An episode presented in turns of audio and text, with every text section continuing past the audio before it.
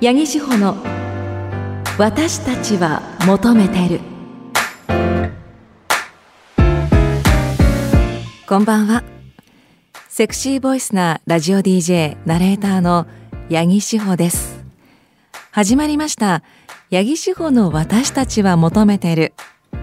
この番組は私セクシーボイスなラジオ DJ ナレーターの八木志保が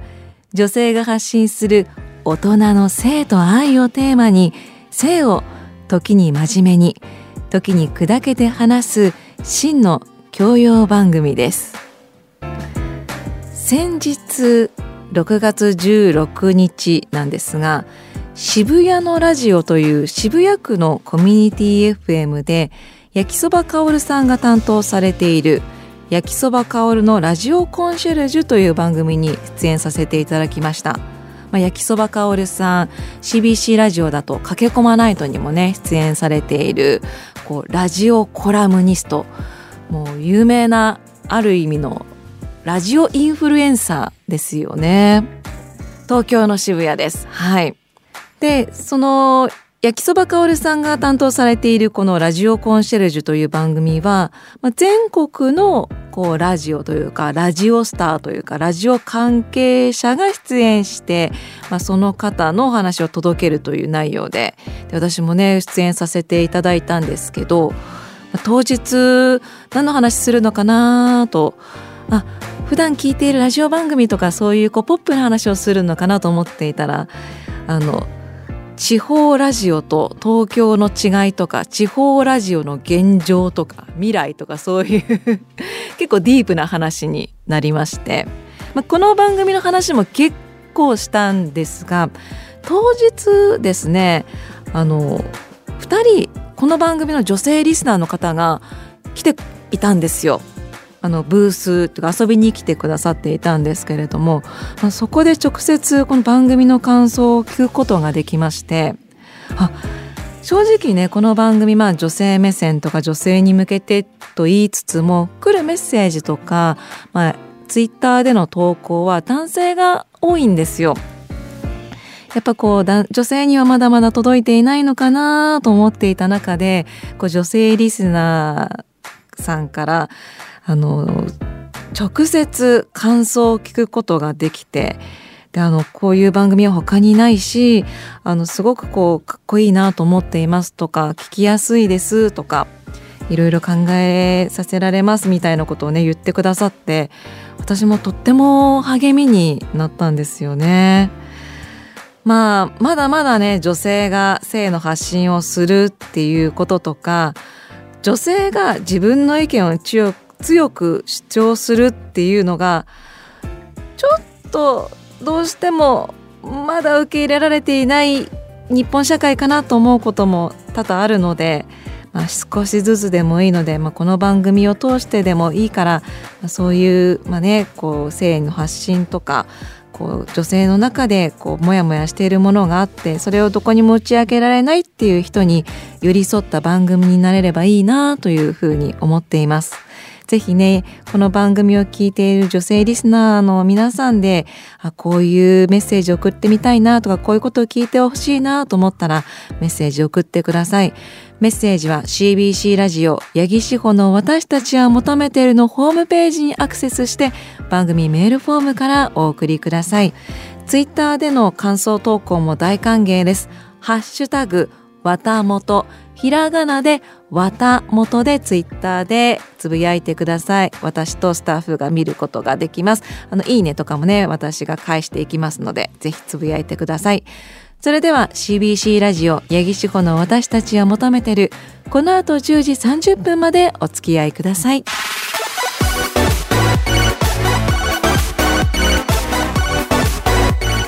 八木志保の私たちは求めてる。明日から自分らしい私たちに。司法のお悩み相談室。このコーナーはスマホでピルの相談診察処方を受けられるスマルナの提供でお送りします。司法のお悩み相談室。リスナーの皆さんからの女性の体や性に関する相談ごとに私八木志保が正面から向き合うコーナーです。女性からはもちろん男性からの奥様や娘さんに関する相談も募集しています。さて今日は月に1回の特別版。ゲストと一緒に相談を解決していければと思います。今月もこの方にご登場いただきます。福岡県にありますクリニックスマルナ医科歯科クリニック博多の婦人科医久保田真知先生です。久保田先生よろしくお願いします。こんばんは。よろしくお願いします。よろしくお願いいたします。久保田先生は毎日の外来で月経トラブルの相談子宮頸がん検診など幅広く女性たちの相談に乗っておられます。またスマルナ医科歯科クリニックはスマルナ内のオンライン診療も担当されていますさあそれでは久保田先生に聞いていただきたい相談ご紹介しましょう。名古屋市のビッグさん50代男性からの相談です。妻との夜の営みが私も年を取り勃起をしても萎えてしまってなかなか挿入できずにそのまま終わってしまいます。また妻が子宮筋腫で子宮を取ってしまったのであまり濡れず行為をしていると私が果てる前に痛がって終わらざるを得ません。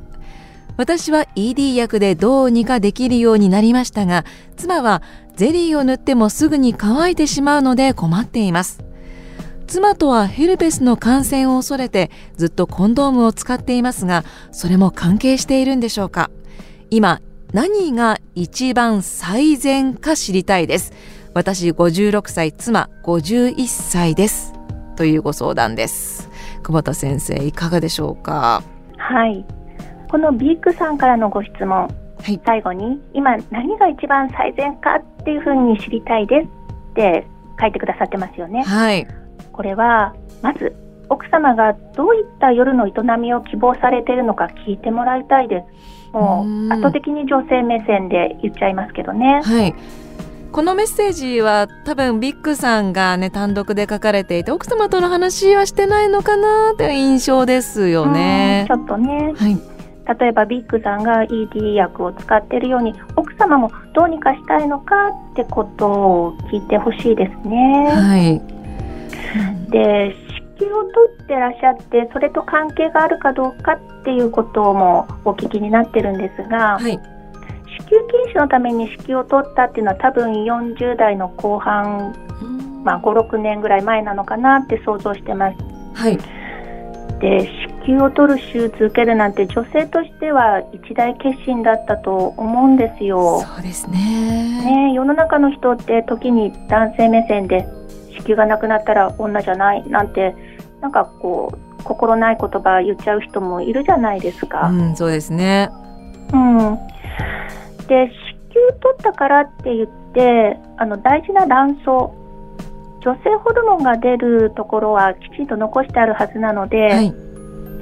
その膣のコンディションは大きく変わらないって考えてるんです婦人科医としてね、そうなんですね。で濡れてくるのは膣の入り口付近にあるキン腺とかバルトリン腺またはもちろんその夜の営みの時にこう盛り上がってくる気持ちとかで分泌されてくる液が濡れる濡れないに関わってますからね。子宮とは関係ないですね。あの中濡れってあるんですか？なんか中濡れ外濡れって聞いたことがあるんですけど。なるほど。多分ですねその入り口らへんから濡れてきたものがなんかもちろん子宮から出てる粘液もあるはあるんですけれども、はい、実は奥の方はしっとりとこう濡れているだけでその分泌腺としてビュンビュン出てくるものはないですね。そうなんですねじゃああの本当にこう濡れる濡れないというのはこう子宮ではなく膣の入り口付近が関係してくるということなんですね。はい、ただ51歳っていう年齢だと子宮がなくなっているから生理出血がないってことでは閉経をしてるしてないってわからないじゃないですか。そうですね。子宮がなくても閉経ってあるんですか？つまり閉経っていうのは卵巣の力がなくなってきて女性ホルモンエストロゲンですね、はい、それがゼロになっちゃう状態なんです。はいそれって普通の人だったら生理が止まってしまうもう1年以上ないってことでわかるんですけど子宮を取ってしまっている方はその自覚症状がないですね。で閉経してしまうとやっぱり膣のコンディションって若干乾きやすくなっちゃいます。はい、ってなると理解のある婦人科の先生にこういった夜の営みのこと相談するっていうのは一案ですよね。はい、相談することで改善されるものなんですか？この奥様が希望されるかどうかにもよるんですけど、はい、エストロゲンを補充するホルモン補充療法で改善する可能性があります。うん。そのホルモン補充療法っていうのはこう飲み薬か何かなんですか？飲み薬あとシール、うん、シール。もう一つ、うん、夏場はですねゲルジェル剤もありますよ。スーッとする。そんなジェル剤もあります。あそうなんですね。えー、じゃあ本当にこういろいろな方法があるんですね。はい。あと奥様この潤滑ゼリーを使ってらっしゃるということなんですよね夜の営みで。はい。この潤滑ゼリーっていうのも、まあ、結構有効ではありますよねその痛みに関しては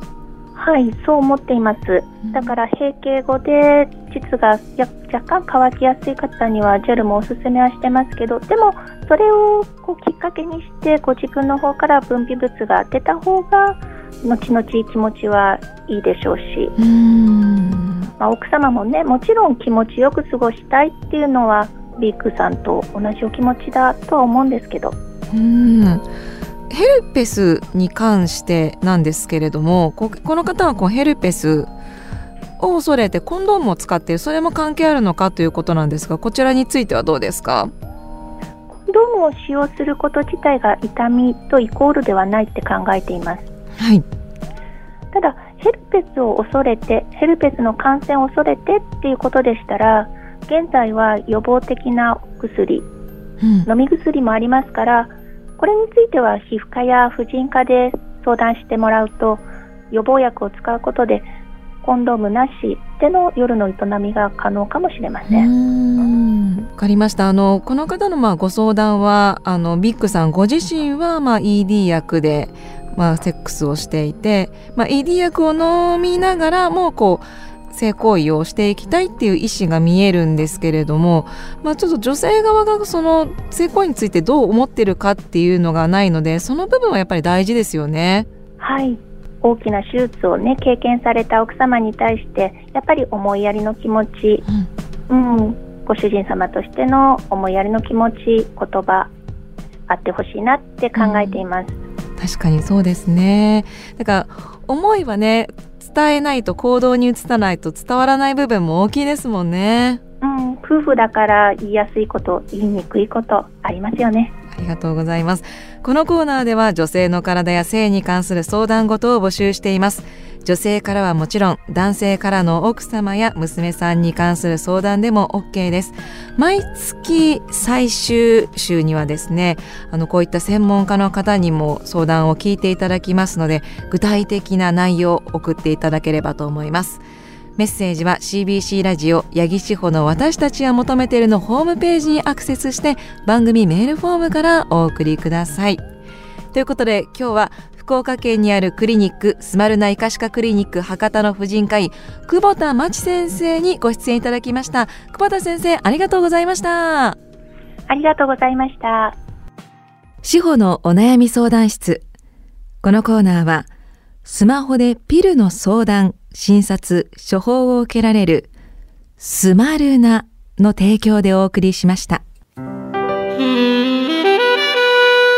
八木志保の私たちは求めてる。メッセージ送ってくれないの？ひみつ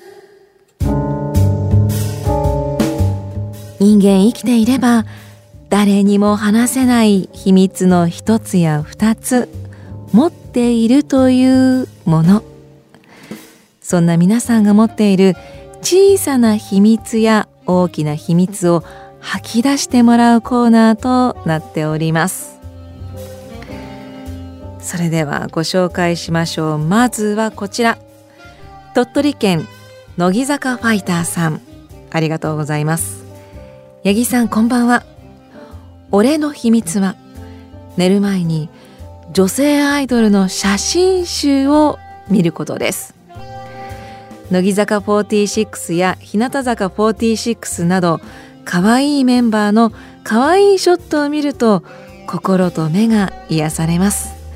寝る前のリラックスタイムといっても過言ではありません、まあ、寝る前のリラックス大事ですよね。ストレスを軽減してから寝ると翌日のパフォーマンスが違うというのはね様々な実験結果で立証されているそうですよ。可愛い女の子を見ると癒されるのはわかります。私もですねインスタグラムのタイムラインは好きな女性アイドルとか可愛いと思っているモデルさんとか女優さんで埋め尽くされていてあの私のインスタはもうすごく健全。見ていると癒されるタイムラインになってていると思います。でもあれってたまにそのおすすめみたいなので関連動画とかも出てきますよね。インスタグラムって。まあツイッターもそうだと思うんですけど私が最近よく出てくるツイあインスタグラムのおすすめはですねあのこう自己啓発系？大丈夫だよ。やればできるよみたいなそういうこう文字の投稿かあとこう作業系の投稿って分かります？なんかねあのお菓子を箱詰めするとかあのアクセサリーを箱詰めするとかあとアクセサリーを作るとかっていうこう作業をその AMSR あの音をこう重視しながらこう出してる動画が結構ねこう見てて癒されるんですよね。あ ASMR だいつも間違えちゃうね。さあ続きましてこちらは岡山県のミントさん。ありがとうございます。毎週放送ありがとうございます。職場の皆さんに宣伝をした私でしたが画期的な放送だねと評価が高く多くの女性にまずは番組を聞いてほしいと思う私です。ありがとうございます。ねミントさん女性の方ですね。女性からのメッセージお待ちしております。別に秘密ではありませんが私たち夫婦には4歳の女の子がいて出産した時から第2子も欲しいねと主人と話をしていました。しかし一向に子供が授からず主人は早く授かりたいねと言われるとあ主人からか早く授かりたいねと言われると正直私はプレッシャーがかかります。解任の兆しもなく私は助産師主人は外科医で医学的な知識があるだけに去年まで私の排卵日は毎月セックスをしていたんですが私も主人も義務的なセックスに疲れを覚え勤務している病院の不妊外来を受診しましたが私も主人も何の問題もないことが分かり主人と話して第一子を授かっただけで感謝しないと第二子は視点に任せようと決めました。そう決めてからの私たち夫婦は今まで以上に親密になりました。義務から解放されて愛し合うことができているということなんですかね。確かにこう義務になってくるとそれこそ男性って結構プレッシャーに弱かったり男性もこのこう実際のセックスの現場でこうプレッシャーに弱かったりするからこう中でいけないとか早漏になったりとか治療になったりするなって感じることあるので、ね。まあ、このお子さんの問題はねその授かりものというかねどうしようもないこともたくさんあるしだからこそ皆さん不妊外来とかね不妊治療とかされてあの努力されてる部分もあると思うので、まあ、一つの決断がねできてよかったなっていうのとそれをねご夫婦できちんと話し合えて決断できたっていうのがね良かったなというふうに思います。そしてちらはみどりちゃん千葉県の方ですね。男性ありがとうございます。こちらでは初めてお邪魔します。男性的機能不全で10年ぐらい前に病院へ行ったことがあります。結婚生活がうまくいかないのをひたすら我慢し続けていたらある日突然勃起不全。AV を見てもダメ。何パターンか風俗に行っても試してみてもダメ。病院へ行ったら ED と言われました。それよりも体調悪くないですか？血圧130上130下110高いですね。脈拍120以上。このまま放置したら死にますよと言われました。自分の中で離婚を決めその日に家庭内別居を申し入れて全く別の生活を始めると1ヶ月ぐらいで体調が戻りましたが機能不全のまま薬を飲めばとりあえず使えるようになりました。死なないだけマシかと思って現在もそのまま生きています。今のパートナーは理解もあるし相性もいいと思います。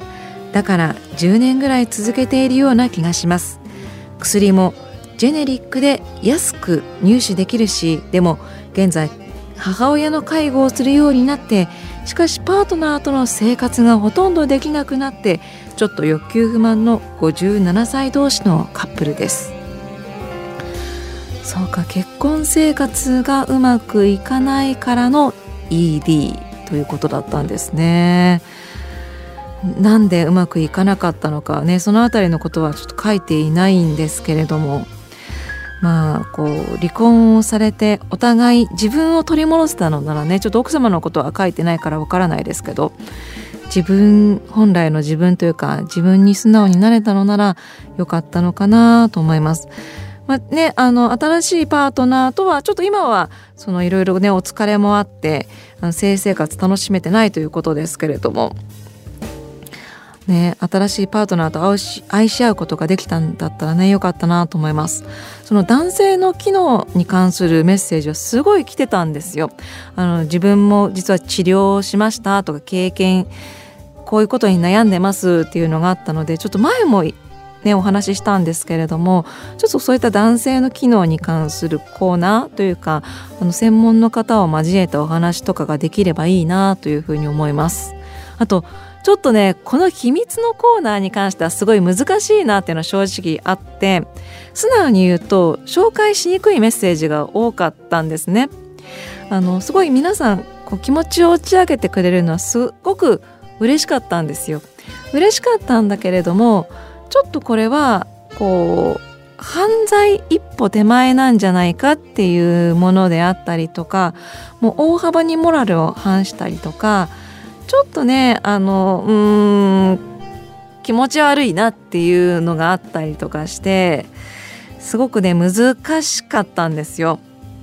だから、まあ、メッセージを送る時に、まあ、他のコーナーもそうだし、まあ、他の番組でもそうだと思うんですけど一旦これはこう社会的に冷静に見て大丈夫なのかなって思っ考えてから送ってもらいたいな。もちろんなんか皆さんのいろんなところを受け入れたいっていうのもあるんですけれどやっぱり大きく、まあ、社会の常識であったりとかモラル反してるものとかあの犯罪まがいのものはこの番組でも受け入れにくいものがあるのでそこはちゃんと考えてほしい。この番組を聞いてくださってる方にこだからこそきっとわかるっていうか伝わると思って話をしているので。あのちょっとねメッセージを送る時には気をつけていただきたいこの番組だけじゃなくてね他の番組にもそうです女性パーソナリティに対してもねあのちょっとセクハラまがいのこととかは送らないでくださいねあの厳しくもうこう場合によっては番組出禁になる可能性もありますから気をつけていただきたいなというふうに思います。ということでこのコーナーでは皆さんの秘密を募集しております。メールは CBC ラジオ八木志保の私たちは求めているのホームページにアクセスして番組メールフォームからお送りください。さあエンディングです。新コーナーを立ち上げたいと思います。新コーナー。恋。ストレートですね。あなたが経験した恋教えてください。甘酸っぱい過去の恋。現在進行形のキュンキュンな恋。恋の出会いと別れなどなど恋に関するあなたのメッセージをお待ちしております。そしてこの番組過去のアーカイブをポッドキャストで聞くことができます。Apple、Spotify、Google、Amazon など各種ポッドキャストサービスで聞くことができます。そしてこの番組実はですねラジチューブという CBC ラジオさんのウェブメディアで毎週記事になってるんですよね。あの番組の中でこのライターさんが気になると思った部分を抜き出して記事になっていたりするのでそちらもねよかったらぜひチェックしていただけたら嬉しいです。番組の感想はツイッターハッシュタグひらがなでわたもとわたもとでもつぶやいてください。あそしてですねいくつかメッセージでもお問い合わせがあったんですがこちら三重県のレザーボーイさん。今年も CBC ラジオ夏祭りの出演者が発表になりましたが志保さんの名前がありませんでした。残念です。土日開催なので出演は難しいですよね。ということなんですが実は八木志保 CBC 夏祭り出ます。たったらー。パチパチパチパチパチパチパチ。お声掛けいただきましてありがとうございます。第1弾の発表に名前がなかったのでちょっとね残念と思ったかもしれませんが出ます。詳しくはどこかで発表しますがちなみに私日曜日某局で生放送やってるから出演の曜日はなんとなく想像できるかなっていう感じですね。はい。あのどういう形で出るのかなど詳細はまた追って発表があると思いますのでだからみんな会いに来てね。ということでこの後はスナイパー祈祷のコントファイヤーです。そちらもぜひ聞いてください。ここまでのお相手はセクシーボイスなラジオ DJ ナレーターの八木志保でした。次の夜まで See you!